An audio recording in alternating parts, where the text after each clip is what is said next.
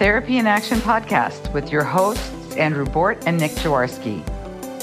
Research evidence based practice and the tools and techniques to use that deliver the best outcomes for every patient every time.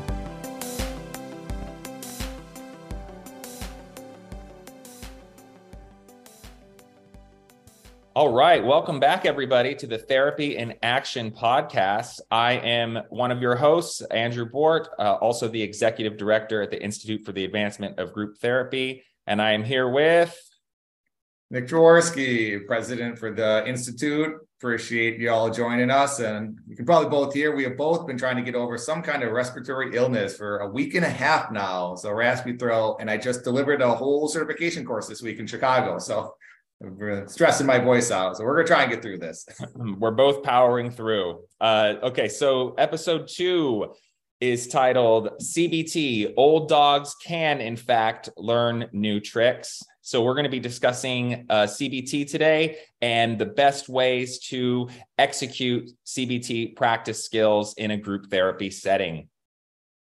Yeah, such a good topic. I think it's a really important one and you know we can touch a little bit on some research. One of the interesting factors in the research here is we hear this all the time. Cbt is evidence-based dbt is evidence-based right? Act is evidence-based. But what about it is evidence-based? Why does it work? And the interesting thing is none of the research really seems to say Hmm. Well, yeah, CBT is in fact uh, evidence based, meaning that research has been done in the field under controlled settings. Okay, so uh, when we hear the term evidence based, we can feel confident that the strategies have a robust scientific basis for their use. You know, for CBT, the, the research has been measured not only in patient self reporting, but also through neuroimaging. And I, I know, Nick, you don't really uh, agree with that so much because people's brains change all the time. But that really is the basis for CBT. The idea is you can change your brain. I like that comment. So I do also appreciate the fact I'm not a big fan of fMRIs and brain imaging studies, whether it's for showing the effects of drug use or showing the efficacy of a particular modality, because our brains are constantly changing. We have neuroplasticity in the brain. Anything that we learn, if I'm learning how to ride a bike, if I'm learning a new math skill, if my daughter is teaching me about the southeastern United States and the history there, because that's what she's learning in social studies this week, my brain is changing and we have not been able to identify specific brain changes related to a positive or negative effect. We're just showing the fact that it changed. So I'm not a huge advocate there. But what I think we want to get into is what do we think or what do we feel is actually efficacious about CBT? So great, we can go into the session, we can start delivering CBT. What does that mean? Is it just because you cover that topic? Is it just because you say you're doing CBT? Like, what about CBT is actually effective? And I think that's where it would be very valuable to start. Absolutely. I mean, if you think back to our first episode for the listeners who uh, are returning, we looked at that article by Kathleen Carroll that stated most therapists and clinicians are not trained to deliver evidence based practices, including CBT, effectively. So, how do we make that delivery effective? And one of the greatest ways we can do that is through deliberate skills practice, right? CBT, they are skills that people can use to better manage their life and influence their thoughts to change them from maladaptive to positive actions and behaviors. So, an example that we like to use is if you think yourself uh, walking into a destination in the forest, you know, the first couple times you're just walking over dirt, grass, crunching on leaves. But if you repeat that trip again and again and again, eventually you're going to wear a groove into the dirt. And over time, over enough time, that groove is going to become a trench, right? And that's what's called the brain's preferred pathway. And I think we mentioned last time, the brain does this to, to save energy, right? It, it doesn't want to have to think. It's it makes up only 2% of the body's mass, but uses 20% of its energy. So anytime that the brain can default to an unconscious automated process, it will. And that happens with all humans as we learn through repetition and practice. Yeah, that's exactly right. So let's build on that a little bit. Let's take a real common CBT skill like uh, restructuring negative self talk. So if we think about that, that negative self-talk when i have a failure i messed up at work. And suddenly I go on this spiral and I'm like, I'm a total loser. I can't do this. Why am I even trying? I should just give up. That's a mental pathway, or to use your analogy, it's been the worn groove in the forest. And so that's what we're used to going down. So what we want to do uh, in the particular kind of micro CBT skill is restructure those negative thoughts so that when I have a thought like that, instead of going down this really well-worn pathway of just self-recrimination and you know feelings that I, I can't I can't succeed or can't overcome this failure, we stop. And you know, maybe to use a, a AA analogy, we say, you know, first thought wrong, first thought wrong. And that's actually pretty aligned with this idea of, of negative self-talk, right? So first thought wrong, stop. Can I do this? Was this just a one-time event, right? Am I really always failing? Am I always set up for failure? Or did I just make a mistake yesterday? Can I think of examples in my life where I have been successful and then use them to build confidence in myself to be successful again in the future? And so what we're doing is we're building that other pathway in the forest and from a neurobiological standpoint, in the research, this is called extinction. And I think the terminology is terrible because doesn't sound like it makes sense, right? What, what's what's going extinct? but the thought is that the original pathway in the forest is kind of going extinct, and then you're starting to use the other one. And so, why it's a bad term is because it doesn't disappear, right? That original pathway starts to get overgrown, maybe, but it is still there and we can go back to it. So, we want to build the new one as much as possible with the realization that there's still this opportunity to slip back into old habits and old pathways. And we have to be uh, vigilant because of that. In fact, it's a lot easier to fall back into that old pathway than than people might like to admit. I mean, that's why relapse is so common, recidivism is so is so common, you know, for people who are out of treatment after one year, two year, even three years, because it is easy to fall back into those old habits. And so just because we have established a new pathway, uh, it doesn't mean it's time to to get lazy or to give up because that'll, you know, whether it's the addiction or the bad habit, it's sitting there in the parking lot doing push-ups, wait, waiting for a weak moment. We got we have research around that in terms of lengths of time, and that's really important for patients to understand. Is often we'll say, hey, a new habit starts about 30 days to build. And you think about it like something simple, right? If I bite my nails when I'm stressed out, and you say I'm going to stop doing that, but suddenly you get stressed out and you find yourself biting your nails, and you're like, darn it. but that's how it works. When we look at the research on addiction, it's 12 months before people really start to stabilize in recovery. And that's important for them to know that there's all these neurobiological processes, right? Dopamine's coming back online. The receptors in the brain are starting to again be receptive to dopamine where they had been desensitized because they were overloaded potentially. Um, so that takes 12 months to build. And then it's at the five year mark that we see massive levels of success. So that pathway in the forest is taking at least 12 months to build, which is just really important, I think, for all of our patients and us um, trying to help provide treatment understand. I think it's also important to understand that the length of time to establish an, a new habit or a new behavior actually can vary. So, yeah, you're absolutely right. The, the longer the time a patient has practicing a skill or in a healthy behavior pattern, the more likely it is that they'll be successful and it'll be e- can become easier over time. You know, so if you think the first time you run a mile, you know, maybe you're very, very winded, but if you run a mile every single day, it gets easier and easier and you can go further and further. So I think what's also important based on like the title that we're talking about here, right, is you know, old dogs can do new tricks there's a misconception that older people can't learn, and that's absolutely not true. What's happening is our, our forest analogy. So I've been going through life with a particular viewpoint or a particular habit or a particular thought pattern for 30, 40, 50 years. The longer I've been doing that, the more entrenched that pathway is. So the harder it is for me to change. It's not that I can't learn new things, it's just harder for my brain to switch gears. And again, neurobiologically, we do a lot of pruning. As we get older, we kind of crystallize these pathways more and more. When we're younger, we're a little bit more flexible because we haven't pruned off as much and really consolidated those pathways.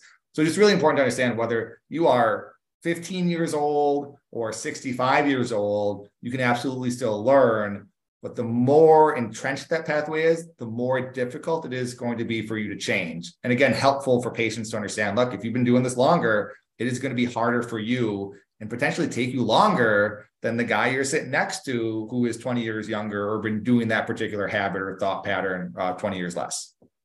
And we can influence how long it takes for a new behavior uh, pattern to set in, right? So it can be 30 days, it can be uh, 12 months, it can be on a range. And so, as mental health practitioners, you know, people who are guiding groups of people towards healthier goals, for us, how do we make that time as effective as possible? And that's going to be through deliberate practice opportunities. I love that you said that. So really important for people to understand. And, and oftentimes me and Andrew use language analogies because we both speak a couple languages. We lived abroad. Uh, it's it's makes sense to a lot of people. A lot of people think that children learn languages faster, for example, and they don't. Like I was actually just talking to my daughter a couple days ago, and she said, or she said, I, I had understanded that. I'm like, understanded? And she's 10 years old, right? I mean, she's native English speaker and still making mistakes in English. It's really common for English children to make mistakes up until about 12 years old adults aren't generally going to make those same mistakes. Now, their accents are different. We, we can get into that. Um, it's, it's a different issue. It's not really learning related. But for children, it takes them a decade or more to learn their native language. Adults can learn to speak fluently a second language in as little as 12 months because they focus, they have conscious attention, and they really pay attention. So that conscious attention is really critical some people are better at really paying attention to the nuance. So, for example, when I'm in a second language and I hear something different from the way that I thought it was said or the way I would structure that sentence, I pick up on it and I stop and say, Hey, wait, can you say that again? Why did you say it that way? Can you say it this way, the way I say it? Yes or no. Uh, other people I've seen learning languages don't do that. They just really don't pay attention. So, that first point and what we'll kind of talk about as we give some explicit examples of how to use CBT within the session is conscious attention is critical to create these new pathways and to have learning take place. Yeah, absolutely. And that ties into the motivation behind it as well, right? And so when it, when an adult is learning a language, they're usually doing it for a reason, whether they're cramming for an upcoming trip or they're wanting a new job opportunity you know perhaps you know when you want to apply for the cia you, you might need to learn arabic or uh, chinese or a, a different language or, or what have you and so yeah conscious attention and motivation critical so let's start with that example there like my daughter says says i understand it and we know that's wrong so what most parents will do is say no honey it's understood and they say okay and then the next day they say understand it again really common. So why is that happening? There, there's two reasons. So one, it's this unconscious pathway that's really been built up. Again, we're not thinking about it consciously. That that language pattern has just become ingrained in a proceduralized learning process, as we talk about on these podcasts. So the same thing is happening with a negative thought pattern.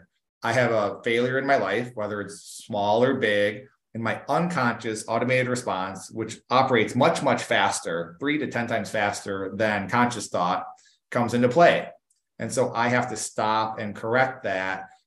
But I need to do it myself. So the brain needs what's called a prediction error. And you have to have conscious attention around that prediction error to start making that change. So when someone else corrects you, it doesn't work in the same process in the brain. The brain's not changing or making the changes it needs to make unless you start really practicing and trying to make that a habit. So, what's better is rather than therapists saying, hey, that's not the right way to do it, you need to restructure that negative thought. You want to pause and say, hey, John, is that what we talked about? What was that sound like? Oh, that, that's kind of negative self talk, right? You know, is there a way you could restructure that? You want them to come up with the answer. Just like the same thing I do with my daughter. I say, Jasmine, is that how we say that? And she'll pause and she'll like, oh, no, no, no, understood. And so now she's starting to create that pathway herself and she's starting to recognize the error consciously herself, which is what we want patients to do. We want them to say, hey, first thought wrong. And we don't want to be telling them that. They want to be recognizing that they're in their own. So our goal is always to get them to recognize their own error because that helps the neurological be, uh, rewiring process. Elicitation techniques are, are critically important because it, they help patients do just that. They help them realize on their own and make the connection. And I know the temptation is there. Like silence can be uncomfortable, especially in a group setting when a bunch of eyes are on you. But, you know, patients will process at different speeds and always give them ample time to realize their own errors. And then neurobiologically, again, everyone's very unique, right? They come to their own understanding and their own systems and processes and thought patterns from very, very unique pathways. If I say to you, every negative, negative self-talk, where you learn that, how you learn that is very different. And so that's why it's really important to get the patients to recognize their own uh, errors and then correct them because their pathway is different from your pathway, different from the pathway of the patient across from them. And so by us just correcting that for them, it's not working within their own neurobiological pathways the same way as it is in ours. So for them to have it work within their own systems and schemas, they've got to come up with it. So why don't we talk about elicitation a little bit, Andrew? What are some elicitation techniques that we can use within a, a therapy setting that helps patients come to their own conclusions and correct some of their own errors? I would say the best elicitation techniques are open-ended questions. Tell me more about what you're thinking. How might we do this differently? How might we approach that differently? Or tell me about your thought pattern that led you to this idea or behavior. It's it's really putting patients in in the driver's seat. And this will also you know if you're not telling them what to do also that resistant behavior goes down as well. So just giving them control giving them chance to reflect and be introspective is the best route. Okay so great example when we're thinking through elicitation again, we really want the patients to recognize their own potentially not helpful thought patterns or just different ways that we want to help them change what they're thinking. So let, us say on that whole negative self-talk component of it. So they say something negative about themselves. They're talking, they're doing, you're doing your check-in, whatever it is, and they come up with a story, and it's very clear that they're going down this cycle and this loop of, of negative self-talk. And so you can pause them and say, you know, is there a way that we can maybe think about that differently? And maybe they get it maybe they don't right? Because this is a skill that they're learning. It's not like again it's not knowledge. There's a difference between knowledge and skill. And so if they don't have the skill quite yet they might need a little bit of prompting. Well what did we talk about the other day? Or prompt the other patients in the room. Does anyone else have an idea of of maybe is there a better way to talk about this? So you're trying to prompt everyone else because you want them learning at the same time right and practicing these skills. So you're trying to pull in other people. Other things that we'll use is, is prompts so, well, okay. Remember, remember what we talked about the other day? First thought wrong. Oh, oh yeah, I got it, got it. You're right, you're right. I am I'm going down this pathway. I need to stop myself. I need to think through it. Other things I like to use are visual cues. So if they're making a really common mistake, I'll often create a visual cue and I'll do something like, okay, negative thought, I'm like, mm, you know, and then like, oh yeah, yeah, that's right. Because as you get the visual cues, anything you can do to again give them as little support as possible. And that's how you always want to structure it. Is the first thing, just say, hey, can I pause you for a second? There's a different way we do this. That's not enough. Then you add in maybe a prompt to other patients, you add in a visual cue, but you're scaffolding, you're providing more and more support until they get it. And then finally, if they're just not able to get it, like, I don't know what I'm doing wrong. Why, why are you telling me to stop and pause? Then you're saying, hey, remember we talked about negative self-talk and restructuring. Remember how we did that? Do you remember the components of negative self-talk restructuring?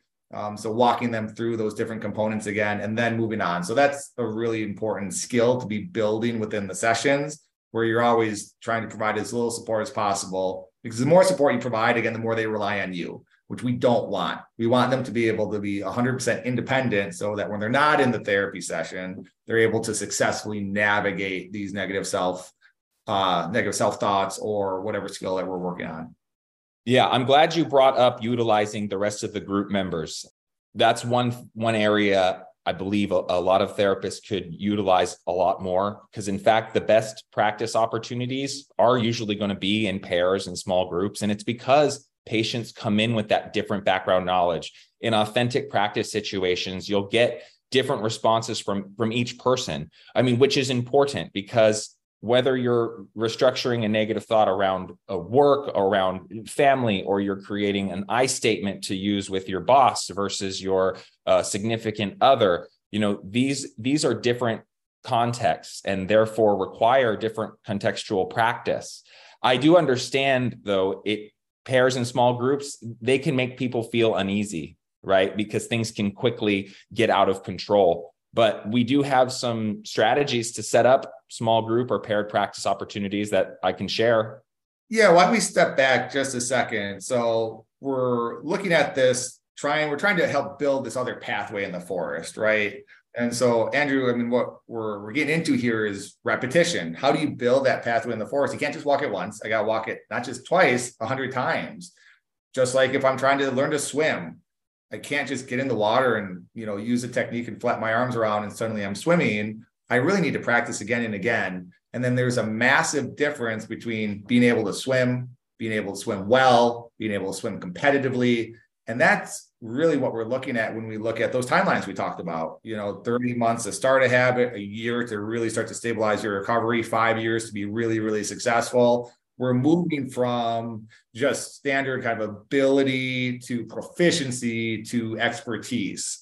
So you're talking about how do we maximize repetition? Because what we want in the therapy session is not just knowledge transfer. That is not enough. It's not enough for me to know how to swim. I have to actually build that pathway by physically doing it.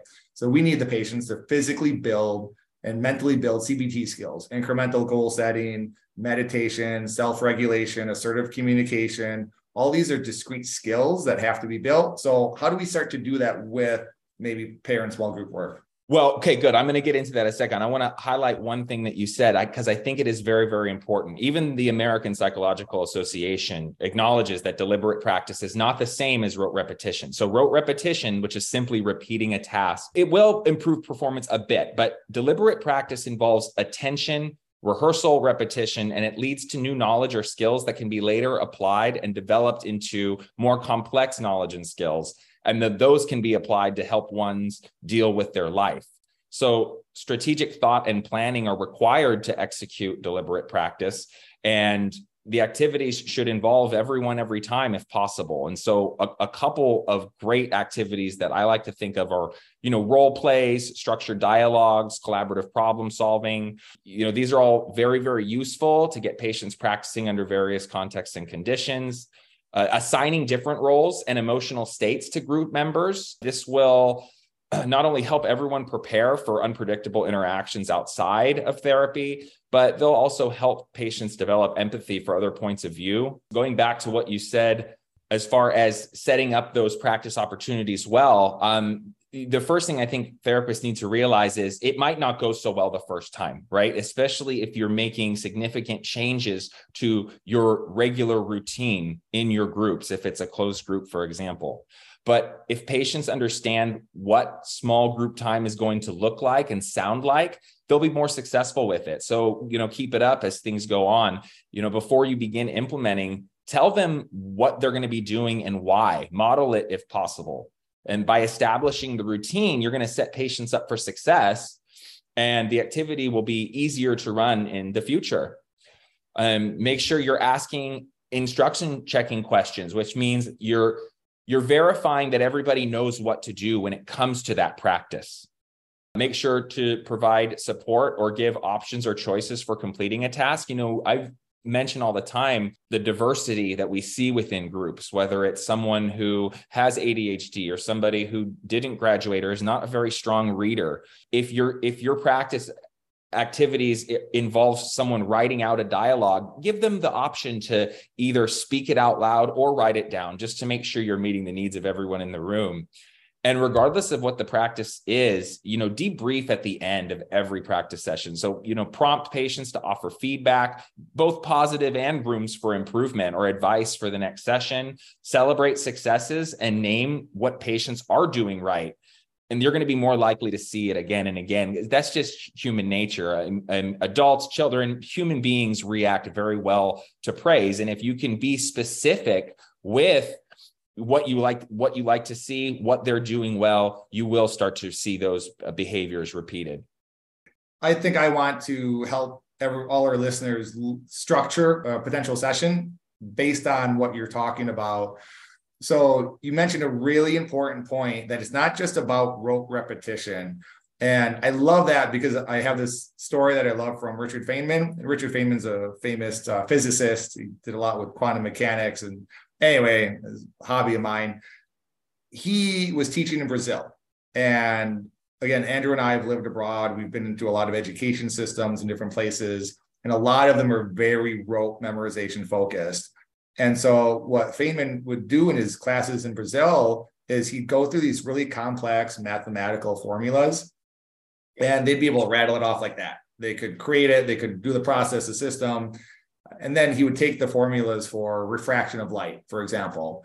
And then he'd ask him, he's like, well, let's say that I have a pair of sunglasses that are polarized. How would I figure out what's happening there? And he would just get silence.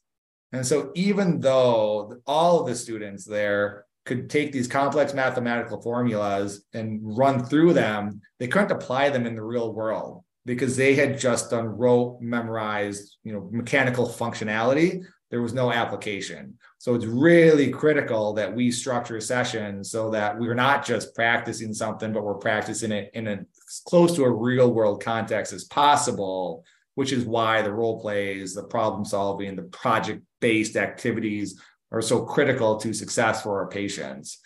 So starting off from uh, just a very kind of very uh, simple session overview, the first thing that we want to do when we come into a session is obviously engage the patients in the room, get them going, get them connected to the topic or the skill set. And then we have to understand where they're at because Andrew always talks about the diversity of the, the people in the room. So we want to build a baseline. So that's really where our elicitation comes in. Then we do our instruction on the topic. So this is how to restructure a negative thought. And you have to think through that, right? It's not as simple as just saying, say something positive you actually have to really get explicit with patients and say, look, we basically remove things like always and never. It's not absolutist, it's very specific. And then we don't use personality traits. We use specific instances. So rather than saying, I'm a loser, we say something like, I messed up yesterday at work. Facts, not feelings. Right, right, exactly. And then there's a third component to restructuring negative thought, which is providing a counter example. We're looking for that prediction error. So I messed up at work yesterday, but actually two weeks ago, I was very successful. My boss congratulated me. My coworkers congratulated me on a good job. And actually, I got actually got employee of the month three months ago. So I'm providing a counterfactual to help me restructure that negative thought in a believable way versus saying something like, well, I'm not a loser, I'm a winner. I'm not convincing myself, which is what I need to do. So you have to really provide direct instruction and understand what is the process for that because we want patients to do it correctly as well. The really, really important part when we're doing skill building is we're going to do a lot of repetition, a lot of practice within the session with the patients. But the last thing that we want them to do is build a new pathway in the forest that's going off in the wrong direction. We need to make sure that they're building it correctly. So that's that's what you do in that direct instruction component is make sure that they've got all the pieces and then you're really working with them together to start to restructure some negative thoughts. So we do what's called a simple performance task, where I might have uh, negative thoughts up on the board, and then as an entire group, we're restructuring those together. And then we go back and we look at the three components that we had out there and say, hey, is this restructure? Is this does this fit what we talked about? Yes, no, why not? Once we are confident that the patients have started to get it and they've really consolidated those components, then we move on to repetition because again, we want them to start using it and using it correctly. And that's more mechanical, right? That's more of a, what we call a mid-level performance task.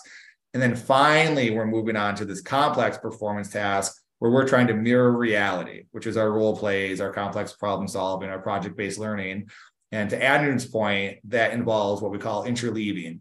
So it is very different for me to restructure a negative thought when I'm feeling down on myself versus when someone very close to me is calling me a loser and telling me I'm never going to be good at anything versus in a job situation where I'm stressed out and my income is dependent on this and my livelihood is dependent on this job and my boss is mad at me.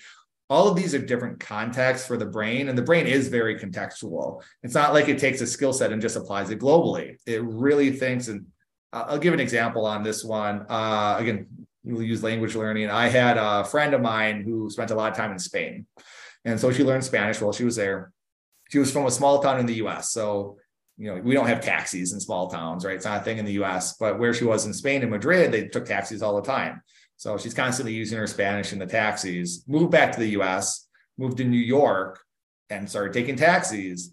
Well, when she would get in the taxi, she would start speaking in Spanish because that was her brain's context for the taxi, right? Her brain thought English for everything else, but Spanish for taxis. And that's how your brain works. So we want to give patients as much practice as possible in different contexts so that when they go outside into the real world and have all these stressful situations and negative thoughts coming at them in different contexts, they're starting to default to the new pathway that we've helped them build and restructuring those negative thoughts in a positive way. Yeah, I'm going to give one more example, and I, again, I'm probably just going to break break it down one more time for the listeners in case it's new information for them. Okay, so suppose the topic were I statements. Okay, in that case, would it be enough to just explain what an I statement is and have each patient create one or transform an existing accusatory statement into an I statement?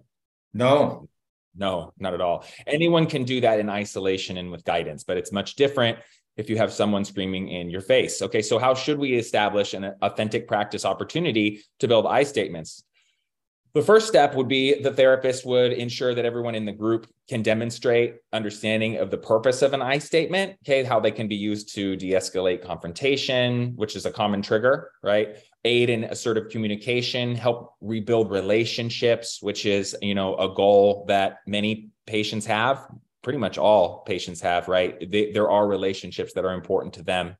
Next, they maybe would compare good and bad examples. This is this would help address any points of confusion right you put some uh, the therapist can put some some good examples and some bad examples on the board and say you know how about this one how about this one you can read the room this is give you this will give you uh, that chance again to make sure they're on the the correct path you know you don't want them building it in the wrong direction so once you see that the group reasonably grasps the, the content, then we can start the magic of the procedural pathway, okay, which is completely patient-centered learning. So the deliberate practice uh, activities will work best when delivered in like a series of increasing complexity. Uh, I think this is what Nick you were mentioning before with the the different stages of learning. Right, we don't want to start with something that is that is too difficult or beyond what a patient can do uh, because they'll get frustrated, right? And we don't want that to happen. Um, so, for example, first activity might see group members split into pairs, uh, restructuring pre made accusatory statements into I statements. So, the collaborative work there is beneficial because partners will help each other fill in gaps that they might have, whether it be a knowledge or a skill gap. When they're working together, they're going to get further than, uh, than by themselves, right? Two heads are better than one. Uh, follow up exercise might include uh, dialogue cards containing confrontational uh, situations that patients will read to each other, but they'll have to create the I statements on the spot right? So this is this is getting a little bit more complex where i have this card and i'm and on this card is dialogue right? It's an argument, i'm having an argument but the i statements aren't written there for me. And so in the in the midst of this heated confrontation i'm having to change these sentences into I statements on my own, right? That's another level of complexity. Finally, patients would be able to practice their dialogue in an unscripted role play using situations and relationships from their real life. So, this last activity is the most beneficial because it allows for practice in as close to real world situations as possible. And it should be repeated as much as possible with different group members because, as we mentioned before, everybody has their own unique perspective. And if you have a scenario um, like let's say it's a a conversation that you're going to have with your parent or significant other about uh, a curfew, right? Maybe you disappointed them so many times, or you feel that they're just really, really upset. And so they've allowed you back in the house, but only if you're home by nine o'clock every single night, right? And so let's say you want to have a conversation about extending that time but you you think it's going to get heated right? And you want to make sure you are you have those i statements ready to go but also that you can create them on the spot in case you don't know really where the conversation's heading. So if you have that conversation multiple times with different partners that's that real authentic practice because you don't know what each person's going to say right? And that is the best example that I can give for I statements of how to organize that in a small group to um, I'm sorry, individual to a small group with levels of increasing complexity, but also getting closer and closer to real life scenarios. Yeah, that's exactly right. And I find a lot of therapists, uh, this is very new to them, this process of building skill sets and moving from direct instruction to simple performance to complex performance tasks. So, an example I like to give is just think about like learning to ride a bike. When you first learned to ride a bike, your parent taught you, right? They showed hey, put your hands here, you're put your feet on the pedal, you're to move like this, right? And then they modeled it for you. They showed you how to do it. They give you a really direct instruction. Then you got on the bike with training wheels, right? So very simple. You don't have to do a lot. It's very restricted in its environment. Then they removed the training wheels, but they still held onto the back of your bike as you tried to balance and everything yourself, right? So increasing complexity. And then finally they let go and they let you do it everything, combining all the different micro skills, the balance, the gyration, the pushing, right? Together. And that's what we want to do with the patients in, in the sessions as well, is from direct instruction to simple to mid to complex performance tasks. And Andrew, I, I want to focus on that component around pair work and, and small group work. So we've talked about it a little bit. I just really want to emphasize again that the value of small group or pair work, because a lot of therapists don't do this. They haven't been trained to break people off into groups. And so why are we doing that? Because again, repetition, they have to be practicing it in live context. It is not enough for one person to be talking and 11 other people to be listening. That is not building the skill sets. So this is why it's really important to put them into pairs and groups. And sometimes we have to explain the reasoning behind that because patients aren't used to it either. They haven't had other therapists doing that. So why? Well, again, we want you to be successful outside of the therapeutic setting. And we're not going to be there. You're going to need to get support from other people. You're going to need to learn with other people. You're going to have to have these contacts of other people, you know, coming at you with stressful or supportive situations. So it's absolutely critical that we are maximizing the amount of skilled practice repetition that they are getting in the session as much as possible. And that's why it's important to do these pair and small groups. So when we think of pair and small groups, Andrew, do you have any suggestions in terms of just different ways to pair people up or parts of the session they should be using that? So, as far as pairing people up, there's a couple different ways that we can do that. We can group them randomly, of course. You can group them by skill, ability, or strategy. Now, this will be very difficult to do maybe on the first time you run a group, but after you get to know them a little bit, you'll you'll notice who's strong in some areas and and who you know who needs a little bit more help now even when it comes to grouping by skill there's a couple different approaches to take you can you can group someone who is a little bit weaker in a particular area with someone who's stronger so they can help guide each other you can also group the strong ones together to help them advance at a faster rate while you work with the weaker ones that are paired together. You can group them by interest. I mean I, I would say when you're when you're looking at establishing groups mix it up as much as possible right? And so i know nick one that you do is find someone who has a similar hair length to you. And so that's a completely that's a completely random one. But you don't want people to get too comfortable in whatever groups they're used to it's okay to let them pick sometimes but i would just say mix it up yeah, I, I, just did a couple too related to that where you line up uh, in order of the person who took the drink at the youngest age, the latest age, or length of sobriety. Right, it's a very interesting conversation starters for people in a therapeutic setting, and then you just pair them up with the person next to them right after they form that line. But randomizing is super important. We want to make sure that you're building culture by getting people connecting with other people in those sessions and so that they become supportive and you're also providing them because we're thinking what's the micro skill for the session but also these meta cognitive kind of macro skills of being able to recognize and support other people right? How do they communicate? How do they support other people? How do they get along? How do they recognize what you're actually talking about in terms of what is good what's bad and so when they start to recognize in others it helps them recognize it in themselves so by having that feedback component built in is extremely valuable. There's all these additional value adds to small pair and group work. And so, yeah, you can just count people off. You can line them up. You can do funny things like have them count off by pineapple oranges and put the pineapples together and the oranges together. Whatever you want to do, but as long as you're you're varying who they're connecting with and getting things moving and building a culture and providing ample practice opportunity. And I think the last thing I would add there is again, when we think about our structure from direct instruction to simple, mid, complex performance tasks, The mid and the complex are definitely where we want to be using pair and small group work a lot of the time. Yeah. Uh, the direct instruction, it's more all group. Uh, the simple performance task is all often all group where you as the therapist are leading that and really kind of making sure everyone's on the same page. So we break off to pairs and small groups at mid and complex, and those are the majority of the session.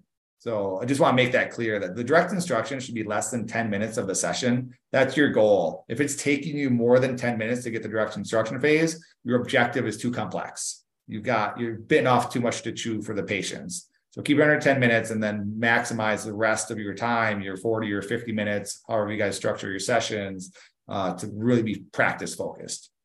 Absolutely. And just remember, you know, as you're trying some of these things for the first time, it, it's completely normal to make mistakes. I mean, I've been practicing facilitation and delivery for the better part of the last 15 years. And even three weeks ago, I was running a workshop over at uh, Lamar State College at Port Arthur. And I forgot to ask instruction checking questions. And so I sent everyone off into small group exercises. Uh, th- they were trying to gather as many supporters as possible for a solution to a problem that I gave them. Um, so, to give a bit of background, we were discussing the best ways to deliver open ended questions to a group of diverse people. And so patients would or participants would start by writing their method on a piece of paper and they would write down a piece of supporting evidence or like a persuasive statement that you know in anticipation that they're going to try to get people to join with them and join their cause then they had to mingle uh, find someone uh, to convince them to ditch their own idea and join their team or create a hybrid solution so the point is is uh, once they were done now uh, a team of two would only have one solution and then they would repeat that process and have a team of four and so on. And the idea is you're you know as a team of two meets with another team of two we got both people talking and engaging and actively trying to persuade each other. Um, and the activity itself in itself is great. I mean it involves numerous skill development areas involving communication interpersonal skills. Um, everyone is engaged with the task at hand so the issue is, is that I'm asking participants to do a lot here, right? There are multiple steps to this exercise. First, you have to think of something with evidence, then you've got to write it down, then you've got to find somebody else to convince them, and it keeps going. And so my mistake was I forgot to ask the instruction checking questions. Luckily, I caught it early because I am always moving around and observing and providing support where I can, you know, listening for sticking points or areas of contention. And so I found that two of my original pairs thought that they were answering the open-ended question example, not figuring out the best way to deliver it. So it wasn't the end of the world. You know, I brought everyone back quickly to clarify. So we didn't lose more than two minutes or so. Um, but again, group time is important, especially when we're talking about practice opportunities. So the more time to practice, the better. And those kind of mistakes that take away two minutes here and there, those will add up over time. Uh, but to think about that same practice activity, if the topic were building a continuous recovery plan or focusing on uh, trigger responses to common stressors, family work, different scenarios, you know, you could follow a similar structure uh, and stop it when there's two or three options left. So you can you can use that activity I just described as a great practice opportunity in one of your sessions. So I mean, let's say the example uh, is the conversation gets uh, contentious at a family holiday dinner, right? We're around the holidays. That's a good example. Uh, it's always good to have a plan B or a plan C, right? So if leaving the house, going the going for a walk, clearing your head, calling a support person, if all of these receive a good amount of uh, evidence through exercise, right? You know, a lot of people are joining on with those ideas. Great. Well, then use them all, right? Employing all of them are going to make it more likely uh, that you'll be successful right? And so the point is is having the conversations over and over again with people and uh, different responses you're going to be reinforcing those neural links right? That new pathway through the forest that we've been talking about. And you're also going to get an increased buy-in right to the reality that it'll it'll work because they're repeating that evidence again and again and again. Yeah exactly so I think as we wrap up here, I just want to reemphasize the fact of what we're really looking at is why is CBT efficacious? Is it's really about the discrete skill building that CBT enables. And so where some therapists get hung up is on the processing component of it, where they're like, well, there's all this stuff happening in our group sessions, and there's trauma, and there's negative memories, and there's all these negative thought patterns that are coming up. That is just a part of the session And again, we need patients to be successful outside the session. So taking all of the group's time to help one person process their emotions is not as valuable as saying, okay, well, if it's a crisis situation, deal with that, right? You, you know your patients, you know what's important, right? Deal with it. But if it's not a crisis situation, look at that and say, okay, well, what discrete skills can I give here? If they're having problems and constantly looping into these negative thoughts, I should focus on restructuring negative thoughts today. If they're really hung up on a conversation they had with their partner where it was unsuccessful and they ended up in a big fight, I should focus on assertive communication today. But then we're building that into the session plan. And rather than just talking about what happened, we're saying, hey, let me give you a tool. Let me give you something that will actually make you successful or more successful in this situation when it happens again, because it will. And when it happens again, I'm not going to be there as a therapist. You're going to need to be able to do this on your own. So, very important that we're thinking past just processing and realizing that processing in and of itself is a skill set for the patients that they need to be able to have without your support. So your job is to structure those sessions, to create a safe space, to have that therapeutic alliance so that they start to practice and maximize that practice so that they're able to do it at the end. And that's what we really want to think about with CBT. Absolutely. And the reality that processing does not happen in a vacuum. You can absolutely process while you're skill building and planning for a better future, not just focusing on an event from the past. That's exactly right. And again, you got you got 11 other people in the room. So if you really feel you need to work with that person, great. Get people thinking about restructuring negative thoughts or incremental skill building or whatever the CBT skill is you're working on. Pair them up, get them going, get them practicing, and then that's a great opportunity for you to pull that person aside and maybe do a little bit more processing with them while everyone else is still getting as much value as possible out of that group. Because if they're just listening to someone else kind of spew out whatever's going on in their lives, there's not a lot of value there. They have to be practicing something on their own. Passive listening is, is not a path to recovery. Well said. That's going to do it for us today. We're going to wrap up now. If you'd like to contact myself or Nick, we are very active on LinkedIn. You can also reach us at grouptherapycertification.com or email at certification at grouptherapycertification.com. Thanks, everyone.